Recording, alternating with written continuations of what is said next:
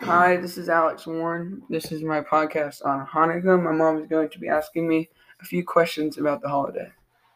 Who first celebrated Hanukkah and who celebrates this holiday tradition today? The Jews. Did a religious leader originate Hanukkah? Judas Maccabeus started the holiday. He was a Jewish leader. What food or drinks are associated with Hanukkah? Briskets and latkes are foods commonly associated with Hanukkah.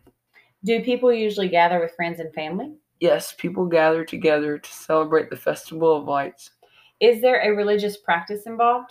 Yes, people will commonly read scripture on Hanukkah.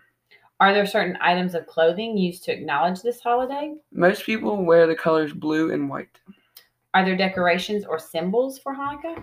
The symbols are the menorah, the candle thing, and the Star of David. Are there types of music or specific songs associated with Hanukkah? There is a Hebrew poem that is associated with Hanukkah. What are some misconceptions people have about this holiday? What do people assume about it? People don't understand that Hanukkah is not the Jewish version of Christmas. It is a celebration started by Judas Maccabeus to celebrate his victory when someone tried to invade Jerusalem. When did people first celebrate Hanukkah? It started on 165 BCE. When does Hanukkah occur?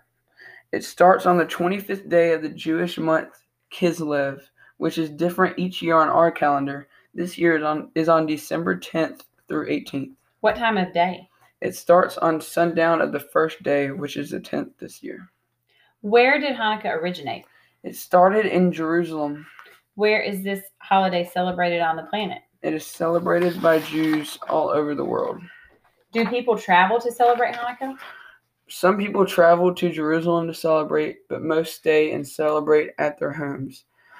Thank you for listening. Bye.